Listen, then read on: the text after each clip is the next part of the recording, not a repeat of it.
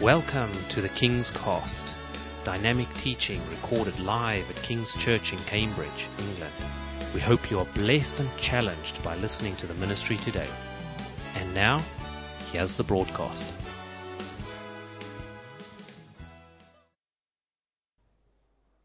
And if you could turn in your Bibles with me this morning, we're going to be turning to the book of Exodus, chapter 32. I'm going to be reading from the NIV, which should come up on the screen. And it says this, verse 1, Exodus 32, verse 1. It says this, when the people saw that Moses was so long in coming down from the mountain, they gathered around Aaron and said, come, make us gods who will go before us. As for this fellow Moses who brought us out of Egypt, we don't know what's happened to him. Aaron answered, take off the gold earrings that your wives, your sons, and your daughters are wearing and bring them to me. So all the people took off their earrings and brought them to Aaron. He took what they handed him and made it into an idol cast in the shape of a calf, fashioning it with a tool. Then they said, these are your gods, Israel, who brought you up out of Egypt. When Aaron saw this, he built an altar in front of the calf and announced, tomorrow there will be a festival to the Lord. So the next day the people rose early and sacrificed burnt offerings and presented fellowship offerings. Afterward they sat down to eat and drink and got up to indulge in revelry. Then the Lord said to Moses, go down, because your people whom you brought up out of Egypt have become corrupt. They have been quick to turn away from what I commanded them, and have made themselves an idol cast in the shape of a calf. They've bowed down to it and sacrificed it, and have said, these are your gods, Israel, who brought you up out of Egypt. And then skip to verse 19 of Exodus 32. It says this, that when Moses approached the camp and saw the calf and the dancing, his anger burned, and he threw the tablets out of his hands, breaking them into pieces at the foot of the mountain. That's the commandments that were given. Verse 20, and he took the calf the people had made and burnt it in the fire, then ground it to powder, scattered it on the water, and made the Israelites drink it. Moses said to Aaron, what did these people do to you, that you led them into such sin? Don't be angry, my lord, Aaron answered. You know how prone these people are to evil. They said to me, make us gods who will go before us. As for this fellow Moses who brought us out of Egypt, we don't know what's happened to him. So I told them, whoever has any gold jewelry, take it off. Then they gave me the gold, and I threw it into the fire, and out came this calf. Wow. Moses saw the people were running wild, and that Aaron had let them get out of control, and so become a laughingstock to their enemies. So he stood at the entrance to the camp and said, whoever is for the Lord, come to me. If you've probably heard this story, if you've been in Sunday school like me, you heard the story growing up of, in the Old Testament story, of Moses going to Mount Sinai. They just got through the crossing of the Red Sea. They'd had this amazing miracle where they've been delivered from the Egyptians, from Pharaoh. They see an amazing miracle as around nearly 2.5 million, just short of people, cross through the Red Sea.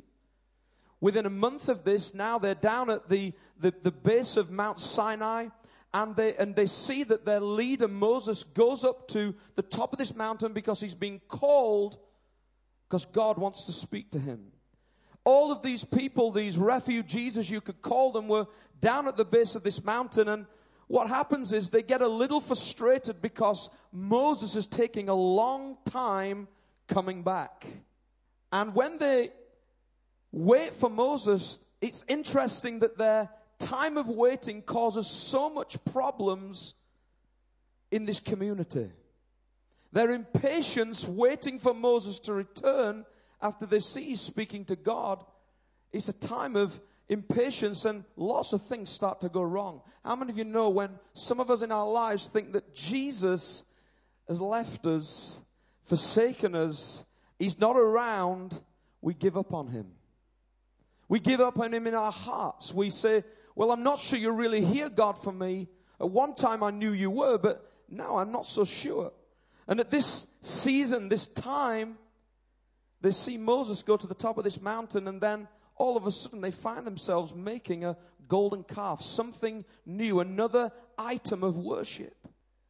Just the other week when we went to the conference this week, one of the things we had to do is, how many of you know when you've got children, it's one of the hardest jobs is trying to find babysitters, especially for 3 days.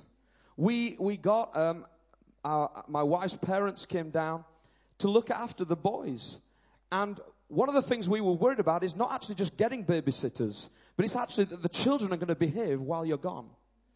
And so one of the things we did on the day they came down and they were going to start looking after them, before we set off in the car, one of the things we did is I took them to Tesco's, and I thought, if I promise them a treat when I return, that might work. You see, I want her parents to come again and babysit. I don't know. It's not about will they do this time, it's will they come back. How bad is this going to be for them? So I took them to Tesco's, and they said, well, you brought us to Tesco's today and you're leaving us, Dad. Will you get us a little gift today? So I said, I'll get you a little gift. And they said, and then I said, well, I can get you one for when I return as well, but I'm going to hold that back in the cupboard, and I'm going to give it to you when we return only if you've behaved. And so I held these two little gifts, and I hid them away, and I knew they'd be looking for them all the time I was away. That was their agenda for 3 days, to find these gifts that Dad's hidden. And I thought, I just hope they've behaved. We returned back and we asked grandparents, have they been good? And they said yes, and their thumbs went up. I'm thinking, are they just telling a lie? The question is, will they return again? And then we gave these presents to them. But it's amazing. I don't know about you. If you've had babysitters before, anyone with children here, you'll realize that if you ever have someone look after your children, when you return after a night out, or you come back, or you've had 3 days away, it's amazing how many rules have been changed. I find things moved around the house. They tell the grandparents that, oh yeah, Dad allows me to do this. Oh, he lets me stay up till 10 o'clock. We get back, the whole rules are changed. It's amazing in absence what happens. And sometimes in our lives, we do the same with Jesus. When Jesus feels silent, when we don't feel he's around and we can't sense him, we sometimes change our rules. And we change things in our lives because we think, well, I need to feel something. And I want to encourage you today that however you feel, we've sung about it this morning. And by the way, I think the songs, no one knew I was preaching on, but I really believe that what was sung in the songs today is effective what I'm going to preach. We sung a song, God is good all the time. We've not sung that for a long, long time. But I want to tell you, God is good all the time, even though you don't feel like it. When he feels silent, when you can't sense him around. You see, Moses, just in Exodus 24, a few chapters before, he's built an altar. At the bottom of this mountain, he's built this altar, and this is where they're focused. The altar was this place of experience, this place of meeting with God. He builds an altar, but it's interesting that while he's away, from Exodus 24, he goes up a mountain, and in 40 days and 40 nights, things change. The rules change. And all of a sudden, they find a new altar's been built. A new altar's been built in his absence. And I want to ask you today, is there in your life a changing in your altars? Is there in your life a change in where you've not felt God, so you've changed the rules? The title of my message today is Altering Altars. Altering Altars. Some of us sometimes think that we've got an altar before God, but actually the truth is we've altered it to suit us. Just because we couldn't feel God around. Frustration set in, and they're in the camp, and all of a sudden they start to pressurize and put some pressure onto Aaron. And they're saying to Aaron, look, let's just make our own God, something we can see. Some of us are like that. In our lives, we change. Under pressure, in absence, we feel God's not there, and we change the altar. I want to tell you that our lives today, we're not here to build stone altars. We're not here to build golden calves. Our lives are not about that. Romans 12 says that our lives should be a living sacrifice before God. Your life is a living sacrifice. Every day we serve Jesus, we come to the altar of our lives and say we sacrifice ourselves. Yes, Jesus physically left us. We see it in Acts chapter 1, the ascension. You're saying today, sometimes I can't see him. Jesus physically left. He said, the same way I've gone, the same way I'm going to return, so you better get ready. But listen, when he left, he sent his Holy Spirit. John chapter 14, he will be a comforter. He will be one with us. He will be there for us. He's never left us. But some of us feel that way. I want to tell you that what we do in our lives, God is watching us all the time. His eyes are upon us. He's saying, are you changing the way you worship me? Even when you can't feel me. Some of us this morning are saying, it feels like Jesus is never going to return. I'm just waiting for that time. Some of us are saying, I prayed to God, I've not heard anything. I've asked God for this, I've not heard anything. I want to ask you this morning, and I want to address and look at what causes us to change our altars. What do we learn from this group of people who saw some of the greatest miraculous signs and wonders? I mean, we think seeing a leg grow is amazing, yeah? Imagine what they thought when they saw the sea part. Come on, we got to believe for greater miracles. We've got to believe for outstanding miracles and signs and wonders, because Acts tells us that in the last days we're going to see God's Spirit poured out. We've got to believe for great things. These people saw with their physical eye amazing things, but yet in 1 month after being led through the sea, they begin to change their altar. You see, experience for you is not the thing that's going to keep you secure. Your experiences of miracles is not the thing that is going to keep your faith secure. Whether you've seen a miracle on the streets, whether you've seen a healing, whether you've seen someone healed of cancer, that is not the thing that keeps you strong and secure in God. He doesn't want us to trust in miracles. He wants us to trust in who he is. His promises are secure. What causes us to alter our altars today? Number one, I want to bring to you some things this morning, a few points. And number one is this, personal impatience. Personal impatience. Impatience was their biggest problem. I don't know about you, but I'm not very good sometimes at being patient. I don't know about you. We get impatient when God is not acting at the speed we want him to. Put your hand up if you agree. Come on. We have a speed in which we want God to work at. And when he's not working at that pace, we get frustrated. He says this, Exodus 32:1, when the people saw that Moses was so long in coming down from the mountain, they gathered around Aaron and said, come make us gods who will go before us. The Message says, when they realized Moses was taking forever. Come, make us gods who will go before us.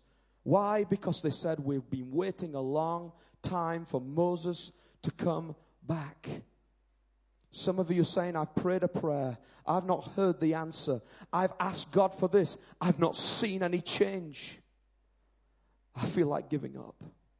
I can't get on my knees again and pray that prayer, because if I do, I feel weak, because there's never the answer when I want it.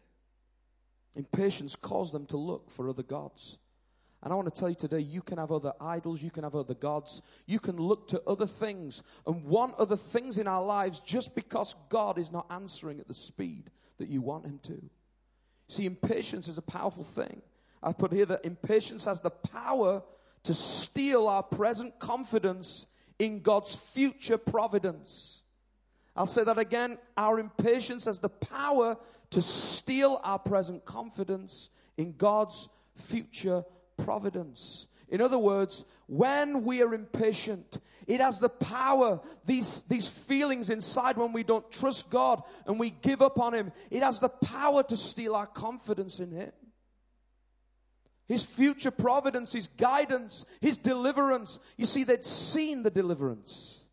They'd seen themselves being delivered, but yet now, were they going to trust in God? They forgot where they'd come from. Exodus 14 says, just a few chapters before, that they'd been led through the Red Sea. Then it says, Exodus 16, that they've been given bread and quail from heaven. Exodus 17, that God provides water from a rock.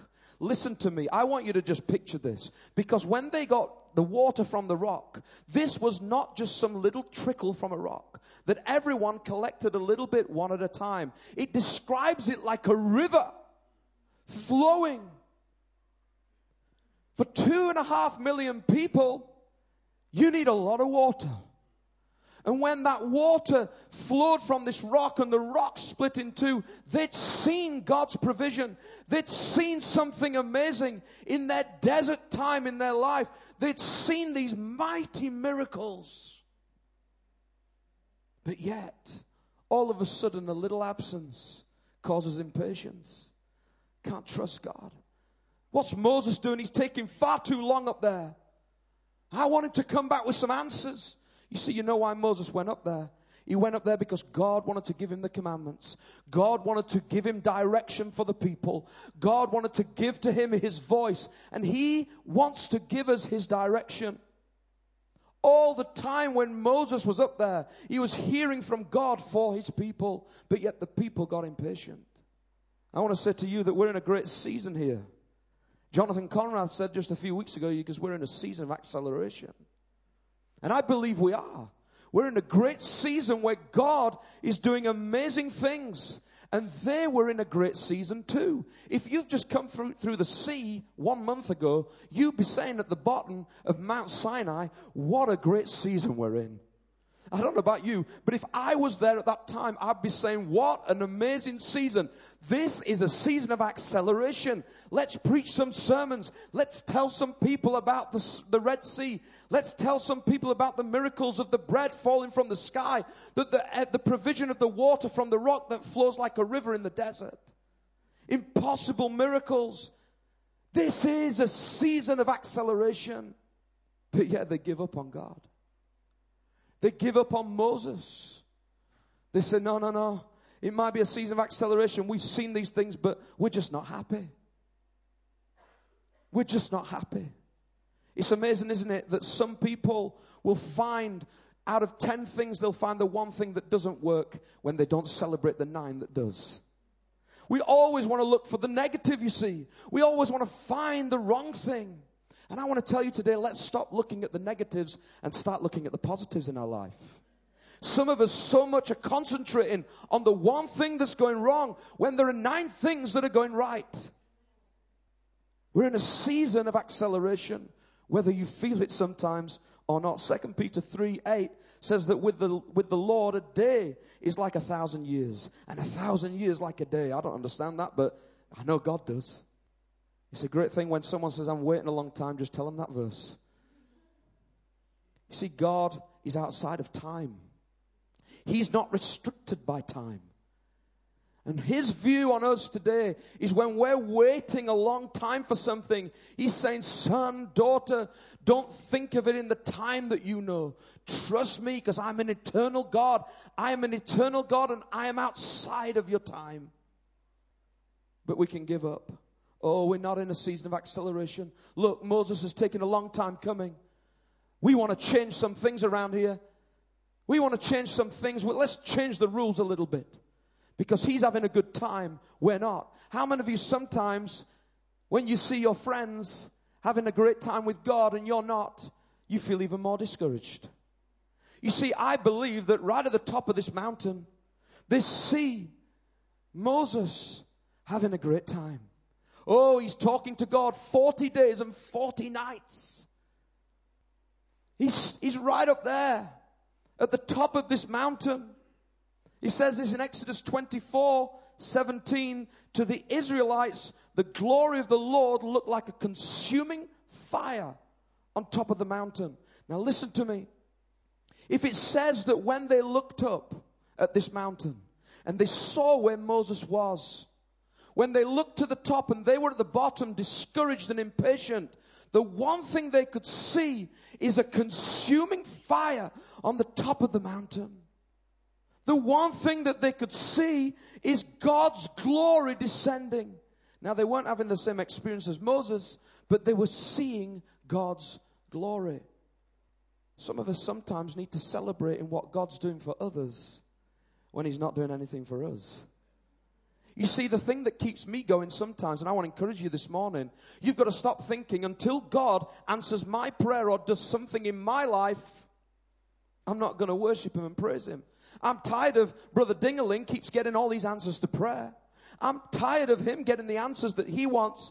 I want to encourage you today, when you see in the body of Christ that someone gets an answer to prayer, that they're blessed beyond measure, I want to tell you something today. It's assurance that you know that God is still with us. You see, I'm not worried about whether he's going to answer my prayers on time. I don't know about you, but I once had a problem with my car, and I took it into the garage. They told me everything that was going wrong with it. The amount of money I had to inject into this car to keep the thing running. MOTs and things going wrong. And then you come to church, or you go to a conference and you hear some speaker say, oh, it's amazing, I prayed to God and he blessed me with a brand new car. You just feel like giving the holy slap. I'm sorry, but you're thinking, God, I've been praying. The MOT has failed. It needs a new engine. The thing's falling apart. And I've just heard a testimony that someone's, and you're there just going, oh, praise God. And you're thinking, I just wish I had that car. You don't understand. And they're saying, God knew my circumstance. I thought, well, he doesn't know mine. He didn't see mine when I was down at Quick Fit. He didn't see mine when the man told me, and I nearly dropped through the floor, that there's a £2,000 bill to fix the car. Oh no, praise the Lord. You know what it's like. And you're saying, every one of us has had these circumstances. Let me tell you, I've been praying and trusting God, and when I have not seen him come in the time that I thought, he's come in the time that he thought. You see, God is a great one at blessing us when he wants to bless us, but he's looking at our hearts. And I want to encourage you, these people saw Moses. They were feeling the same thing. Oh, look at Moses. 40 days and 40 nights inside this cloud. I bet he's having a whirl of a time.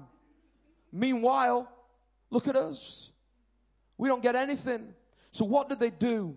They want to change the rules, and they want to have something to look at. They want to have an experience like Moses, so we'll create our own. I want to encourage you, don't give in to the devil. Don't give in to Satan, who wants you to create your own experiences to fulfill yourself in these times of absence. And that can be sin. That can be temptation to do some things, to do things that you know you shouldn't do, to fill in that gap. You see, Psalm 139 says this, verse 5 in the NLT. It doesn't say that God just goes before us. It says, you go before me, you follow me, you place your hand of blessing upon my head. I love this, because what it tells us is this. A lot of people love the fact that God goes before us. He's there before us. He was there before him. He took them through the Red Sea. They wanted direction. They wanted to see God with them, but now they had to wait while Moses was up this mountain. But listen to me, God is not just in front of you, he's behind you, and his blessing is upon us. His blessing rests upon us even when we don't feel like it. He's a God that's before us, behind us, and with us. Don't give up on him. Number 2 today is this, that one of the things that happens next is persuasive influence. Now, they start to persuade Aaron to change the rules. They start to persuade Aaron, the high priest, to make this golden calf. How many of you know sometimes when we're frustrated, we persuade others to join us in our decline?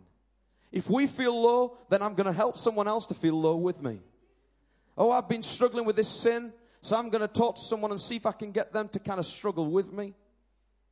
And sometimes we want people to join us, and we pressurize others and influence others. And Aaron, this high priest, he's now feeling the pressure. As the people say, we want a God that we can see. Because Moses is having some fun, and we want something we can see. Because we feel he's a bit silent. He says this, Exodus 32, 2-4, it says that, Aaron said to them, take off the gold earrings that your wives, your sons, and your daughters are wearing, and bring them to me. All the people took off their earrings and brought them to Aaron. He took what they handed him and made it into an idol cast in the shape of a calf, fashioning it with a tool. Then they said, "These are your gods, Israel, who brought you up out of Egypt." There was a lot of gold. 2.4 million people coming through the sea, the Red Sea, that day. It says this, that the Bible records us and tells us that earlier on, that when they left Egypt, it says they plundered the Egyptians for gold and silver. They were not short of gold. Some of you are wondering, how much gold did they have? They had lots of it. God gave them favor that when they left, they received lots of gold. And Aaron knew when they pressured him, he knew that he needed something. He knew he needed something of their wealth and their past to create something for their future. And so what he does is he says, I want you to bring your wealth, everything you have, so you can sow it into this next thing I'm going to make. How many of us sometimes, we look back to our old life. We look back to our Egypts. We look back to the wealth of what we used to have. And we start to try and build something from our past when God's saying, I don't want you to build a calf. I don't want you to use that wealth that you have put your strength in. I want you to look to me. You see, the problem is sometimes that when we build these calves, when we build these things out of our wealth, out of the things that we have in our lives, and let me tell you, we can all do that. We look to things in our life, job security, things we want, and we begin to focus on these things. And we build these golden calves. We take what's from our past, and that is our security. But God says, I don't want you to build these things. I don't want you to build these things. They're going to take up room in your lives. I want to ask you today, what golden calves have you got in your life? What things have you built from your wealth? The things you have, what are you building today? The altars in our life can be hard to remove sometimes. We build them, we build these calves, we build these things, and they get into our lives, and then they're hard to remove because we get used to them. And I want to encourage you today that we've got to take our eyes back to Jesus. We've got to look back to God again, because He's the one who's our deliverer. He's the one who is our future. See, one of the things that I love is that when they look up and they see this fire visible in front of them, they see the glory of God descending on Sinai. It's interesting that what they do is they then make the fire to create this furnace, to have the molten gold, to create this calf. All the time they could be looking up at the mountain saying, look, God is speaking. But instead they decide to turn their back on the mountain, and now they look at the heat and the flames that are about to make this golden calf. How many of us have turned our backs on God? And now we're looking at other things that don't have the same effect. You see, the difference in the fire that was burning the molten gold would have been far less brighter than the glory of God on the mountain. And some of us have turned our backs and saying, where's God? And it's because we're looking at the flames of the things in our lives. We're looking at the things that we're building. We're looking at the calves that we're building. We're looking at the flames of light that are coming from this, when God's saying, just turn back to me. I know that I've not spoken to you for a while. I know you might not hear my voice clearly, but look back to me, because the fire on the mountain was a sign to them that God hadn't left them. The fire on the mountain was a sign to those at the bottom in the valley that God had not left them. Moses was having a different experience, yes, but they had their own sign. And I want to encourage you today that God always, that's why I say that when you see God blessing another brother or sister in the church, I want you to see this. It's another fire burning. It's another fire burning at the top of the mountain that's telling you God is still here. He might not be setting my fire alight in my life, but I'm going to look at my sister or my brother and I'm going to say, God, you're doing something in them. It's enough for us to keep celebrating. You see, We give up sometimes because we hear God speak to us and we don't understand it. You see, they'd seen direction from God. How many of you have heard that prophetic word? You've heard God speak to you and said, I don't understand why I got that now. I've not heard from God for a long, long time. Some of you right now know that a word came to you many years ago. God spoke to you with such clarity. That was your Red Sea crossing. Now, a month later, but it's probably years for you, you're stood there thinking, I remember that clarity and direction, but now I don't feel anything. I want to ask you to hang on.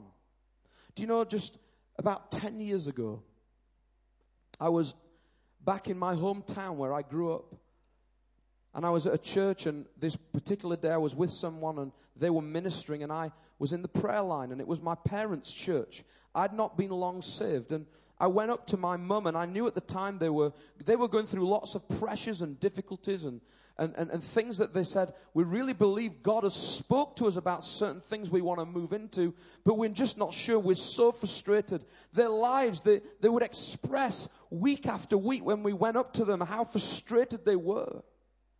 They'd heard the prophecies. They'd heard God speak. And one morning I was praying for my own mum, and I broke into speaking in tongues as I was praying in the church for her, in the meeting. And as I prayed for her, God began to reveal prophetic words, and I began to speak over her. I didn't know what I was saying. This is around 10 years ago. And I said, Mum, what's going to happen for you? Because my mum was a pianist in the church. I said, God is going to use you in the future and transport you somewhere. And he's going to take you, and your piano is going to be your weapon for God to use in the future. And I see you traveling with your piano. But I says, in the picture, I see this. God is taking you and your piano on a helicopter and transporting you and dropping you somewhere else. That was around 10 years ago. My mum stayed in the little old village for all those years. She's been playing the piano in the church all those years. There's been no helicopters transporting anything. There's been God not moving her anywhere like that. Until just this last year, they saw a pivotal move in their lives with God. They saw a transformation that I've seen so evident every time I meet them. They took some huge steps of faith as they believed God was releasing them into their next season. They'd gone from a place of discouragement, a place of impatience, to now God using them at 150 miles an hour. Just last week, I was at a conference with her this week, and I said to Mum, I said, what are you up to next? She said, we're off on a mission this week to Macedonia. I said, Macedonia? She said, yeah. She goes, but one of the things they've asked me to do is that they want me to fly over there, and when I get there, they want me to go and buy a piano and take the piano to the church and play it because they have no pianist. The moment she told me that, I remembered the word I gave to her years ago. So I sent her a message as she got on the plane, and I said, Mum, remember this word, and she remembered it. See, some of us forget, but I remember a lot of things. God sometimes reveals to me all prophecies when I see fulfillments. And I said, Mum, do you remember the time when I told you that I'd see you traveling with your piano, and that would be your weapon? Because she said, I'm a bit fearful about what I've got to do. How many of you know that God, even in our absence, the years of absence, God has not forgot the prophecies. He's not forgot what he's spoken over your lives. He's not forgot what he said to you. What he said to you will come to pass if it's from God. You see, the thing is this. I want you to just see something here. While they were chiseling and fashioning this golden calf into the shape that they wanted it, they were shaping this calf into the God that they wanted to serve. While they were doing this with this gold that they had, and by the way, I think this would have been a huge calf if they had lots of gold. They were making this calf and shaping it and fashioning it. I don't know if you've ever seen this, but in Exodus 31, sometimes you've got to read your Bible and look around you a little bit. But in Exodus 31, the chapter before this story, you'll see what God is saying to Moses at the top of the mountain. All the time while they're at the bottom, they're looking up and saying, we're not interested in this anymore. We want our own furnace and our own fire. We want our own calf. This is what God is saying to Moses. Exodus 31 Verse 1-4 says, Then the Lord said to Moses, remember this is top of the mountain, See, I have chosen Bezalel, son of Uri, the son of Hur, of the tribe of Judah. And I have filled him with the Spirit of God, with wisdom, with understanding, with knowledge, and with all kinds of skills, to make artistic designs for working gold, silver, and bronze. Verse 8, to make the table and its articles, the pure gold lampstand and all its accessories, the altar of incense, the altar of burnt offering, and all its utensils, the basin with its stand. What does that tell us? It tells us that God was speaking just one chapter before at the top of the mountain. This was a meanwhile. Meanwhile, God is speaking to Moses and saying, look, I've got some intelligent people. I've got some craftsmen at the bottom of this mountain. I've got some people who are amazing with gold. They can fashion. They can do things. They're going to build the kingdom. They're going to build the tabernacle, the tent of meeting. They're going to build all the great things that I want you to do, Moses.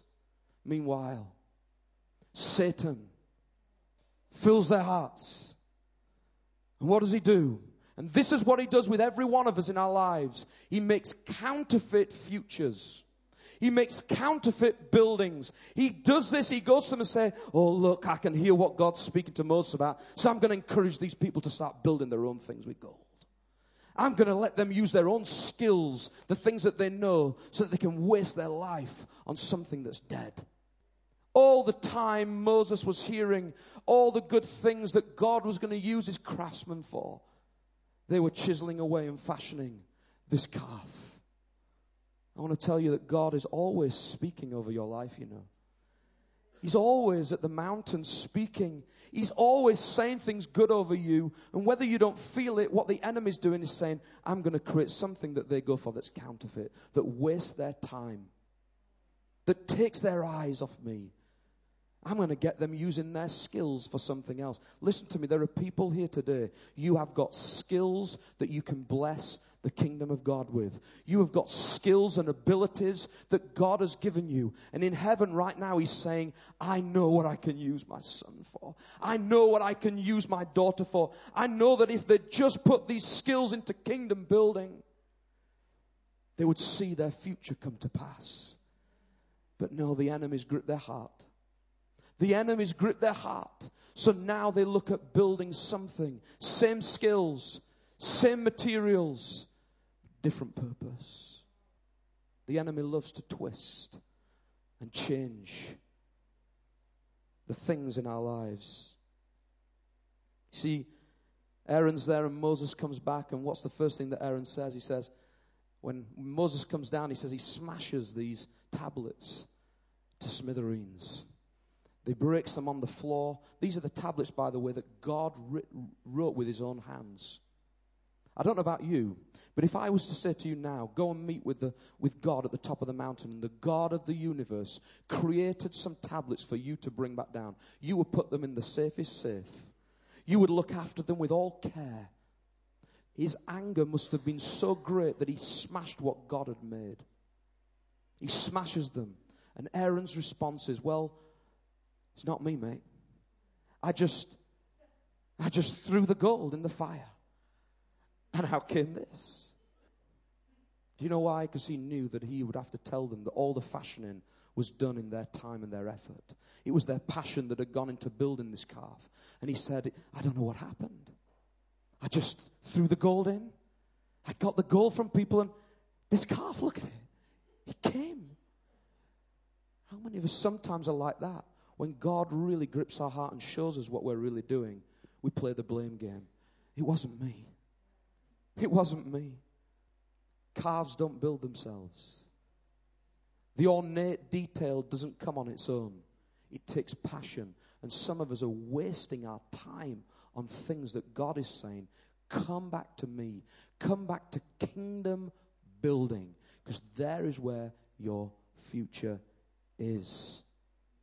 You can't fool others. Jesus knows our hearts. In Matthew 6:19-21, it says, don't store up for yourselves treasures on earth where moths and vermin destroy, where thieves break in and steal, but store up for yourselves treasures in heaven where moths and vermin do not destroy and where thieves do not break in and steal. For where your treasure is, there your heart will be also. I want to ask you this morning, is your treasure in Jesus? Is your treasure in building kingdom or building calves? Where is your real treasure? God knows our hearts. He knows right now. And in your minds today, you know of things that you've been giving your time to that are building calves. Your passion is going into when God's saying, I want everything of you for me. A.W. Tozer said this, the man who has God for his treasure has all things in one.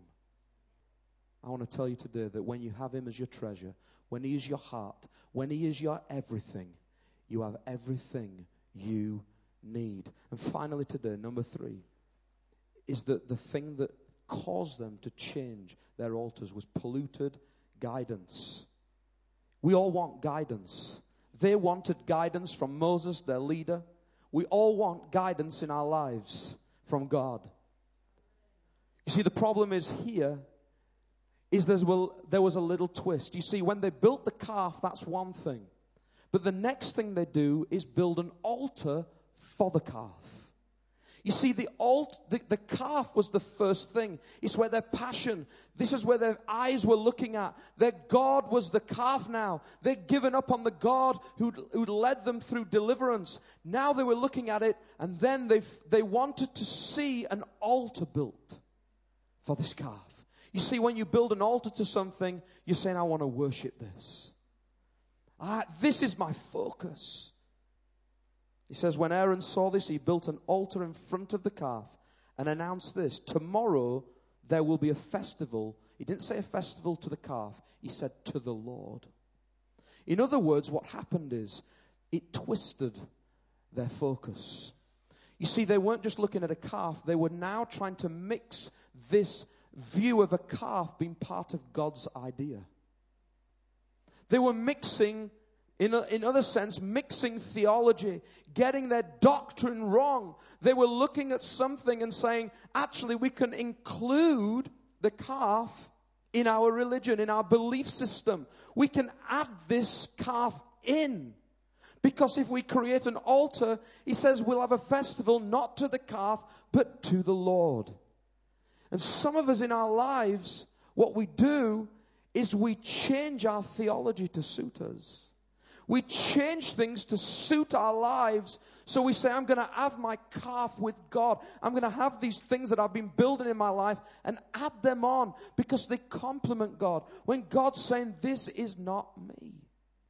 See, Aaron made this sacred altar for an earthly idol. He makes a sacred altar for an earthly idol. I want to ask you today, what is altering your altars in life? Idols can also be in church. Idols are not just in our lives. It's not just sin. It's not just the things that are populating our time. But listen to me very clearly. Idols can be in church. We can make worship an idol. We can make worship itself the idol that we come for.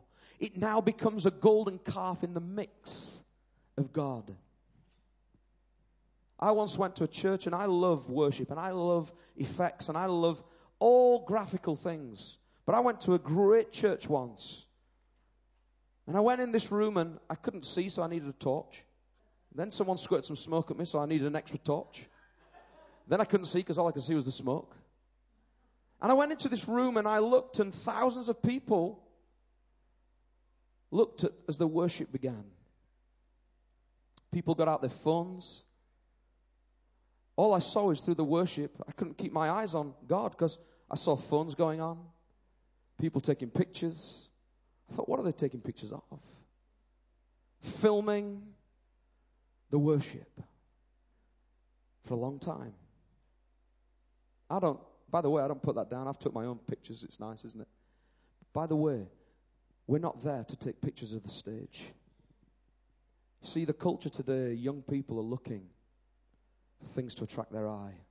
They're looking for the calves. You know why? Because they ain't seen the real thing. They ain't seen the real thing. You see, when you know the consuming fire of God, when you know the experience of the fire of God in your life, you don't want to look to a stage for anything. I stood there and we began to worship, and then the screens came on.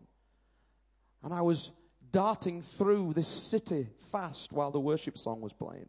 And I couldn't keep my eyes closed because the screen was telling me to watch myself travel through a city at 150 miles an hour on this screen. The lights flashing, the smoke going. And I thought, what's happening? I can't worship. I know I'm traveling at 150 miles an hour through a city. And the sound just sounds like what it does on the CD. Oh, it's brilliant. In fact, actually, I worship more in the car when I can't see these things, listening to it, than I do when I see it for real. What's wrong there? You know, I spent my ticket. I come in and I go and see these things. And I can worship God more in the car when I can't see this. Because the problem is, in churches today, we can be so... The problem is we can let calves come in. We can put them on the stage. And every week, we go to have a festival to the Lord, but really we're looking at the calf. Really we're looking at the calf that we've created. Really our altar is the sound, how good it sounds. When really our worship to God is non-existent. We sing with our mouths, but our hearts are far from. This is the truth. And the truth is that we can love these things. By the way, I love it. But the moment it distracts us, we need to close our eyes. Focus on Jesus. Focus on Him. Focus on Him. I believe that Jesus is looking down sometimes from His mountain saying, if you just look back at me, if you stop looking at all this stuff, because listen, the world does a very good job at that. The world can create all the effects that you want it to create, but none of the world has the ability to present the glory of God. We can be polluted in our guidance. And the high priest was misguided. In Romans 1:25, Paul describes historically what people did. He says this: they exchanged the truth about God for a lie and worshipped and served created things rather than the Creator. I want to ask you today, what are you worshiping in your heart? If the worship team wasn't there, can you close your eyes and worship? Can you really worship Him? Just the last week we were in here on the 2 p.m. and great time of worship, and God just moved us. Some prophetic worship just came, and there was a breakthrough of God doing something very special. I'm quite a person who likes to recognize when God is doing something unique. And the atmosphere shifted. And I sense something happening. And I sense God said this to me: that is what I'm about to do even more. I'm going to do this more.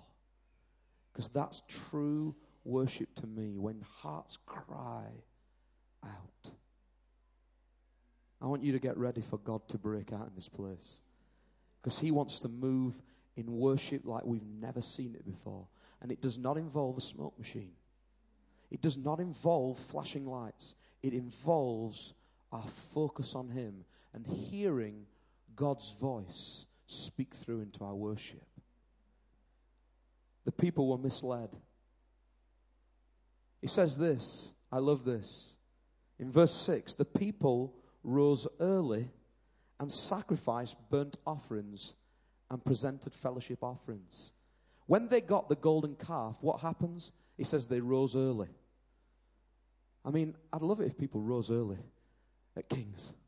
Wouldn't it be good if we were all here for coffees at 9:30? Getting ready to worship. It's interesting what they rose early for. They rose early for the calf. They rose early for the things that they wanted, not the things that God wanted. I want to encourage you. Some of us need to think, I'm going to go to church today and I'm going to be there on time. Why? I want to rise early to worship God. I want to be there and set an example, not walk in 15 minutes into the worship. My wife worked on the welcome team just a few months ago. Because did you enjoy it? She said, yeah, it's amazing how many people arrive 20 minutes into the worship. I say that because it's true. The teams here, they prepare through the week. We need to come and say, we're not just here for ourselves, but we're here for God. We're here, and we want to honor God. We want to honor him.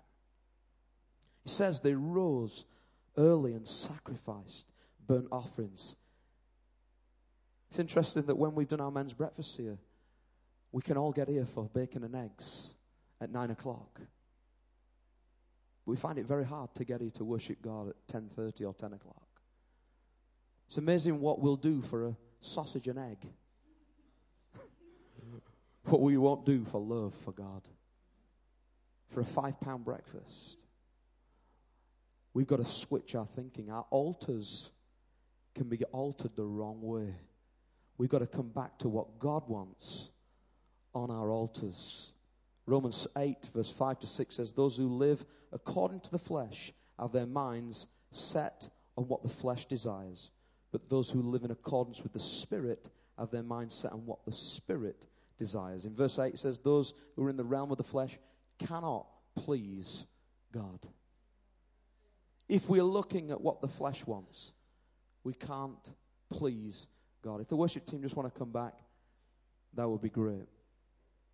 See, God is looking for us to have true altars of sacrifice.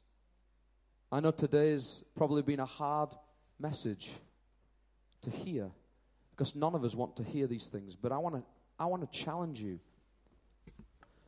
because I really believe God wants to prepare us for what he wants to do. He wants to show us that he's with us, that he's never left us, even when we think he has. He wants to remind us today that he's for us and not against us. He's ahead of us, behind us, and in us. But sometimes we've got to check our altars. We've got to look at ourselves. Check, what is it that we're really focusing on? Are we focusing on God? Are we focusing on the things in our lives? One of the greatest sacrifices that I love, apart from Jesus in the Bible, but it paints a picture of Jesus, is in Genesis 22, when Abraham sacrifices his son Isaac, or goes to sacrifice. He says this in Genesis 22, and with this I finish. It says, God said, take your son, your only son, whom you love, Isaac, and go to the region of Moriah. Sacrifice him there as a burnt offering. On a mountain I will show you. And this is what it says next in verse 3. Early the next morning, Abraham got up and loaded his donkey. He took with him two of his servants and his son Isaac. You see, Abraham gets the instruction. He says, this is what I want from you in your life. I want total surrender. I want total sacrifice. I want everything of you. Everything. Even your son. Your only son. God is saying that to us today. He says, I want everything of you, not just a bit. Not just a part. Not just a little bit of you. I want you everything. And when he asks him, he says, I want you to take your son Isaac because he wants him to sacrifice him. And by the way, he's testing him to see where his heart is, to see how much he wants to give, how much he wants to sacrifice. Where is the true altar in Abraham's life? What is his true altar? Does he really want to give me everything or not? And the moment he asks him, I love this, in verse 3, it says, he got up early. He rose early. The response wasn't, oh, I don't want to do this. I'm going to stay in bed today and cover his head. No, I just find it interesting that when God demands the greatest sacrifice in his life to give, he gets up early. He sets the alarm early. He gets up early because he wants to give God everything. He gets up early. You can imagine him. You imagine God's just told you to do this, to give everything you are, and say, I want you to come with your son, your only son. Bring him and sacrifice him. Will you give me this? Can you imagine him going to bed that night and saying, I'm going to set my alarm early because I want to do this. It's my passion. It's my everything. he sets his alarm and he gets up and he loads his donkey and he sets off. And he climbs that mountain and his son's saying, Dad, we've got no sacrifice. He says, the Lord will provide. And all the time he knows his son is the one who's going to be laid on the sticks. All the time he knows that. The father takes him up. He painted a picture of God the Father who knew the greatest sacrifice was to go to Calvary. The greatest sacrifice was to die on a cross for you, to give everything he is, everything he is. He would have set the alarm clock early for you. He would have got up early for you. He would have got up and said, I want to do this for the joy that's set before me. I want to do this for them. How much more do we need to respond today and say, God, I give you everything.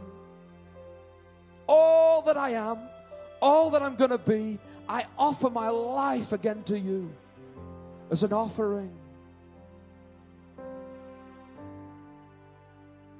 I want us to stand just right now. We're coming to a close.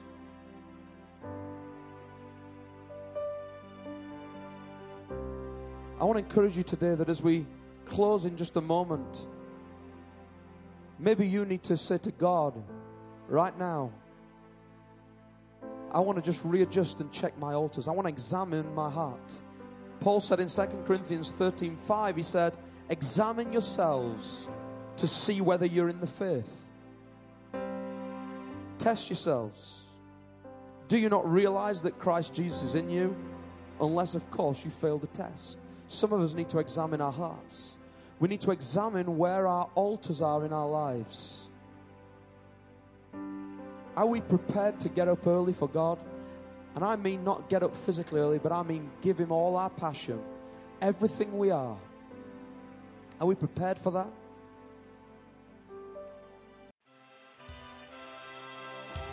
Thank you for listening, and we trust that the Word of God has inspired you today. For further information about King's Church, or to access our large archive of other recordings, go to www.kingscambridge.org. If you're listening on iTunes, we would love you to leave us some feedback. God bless and goodbye.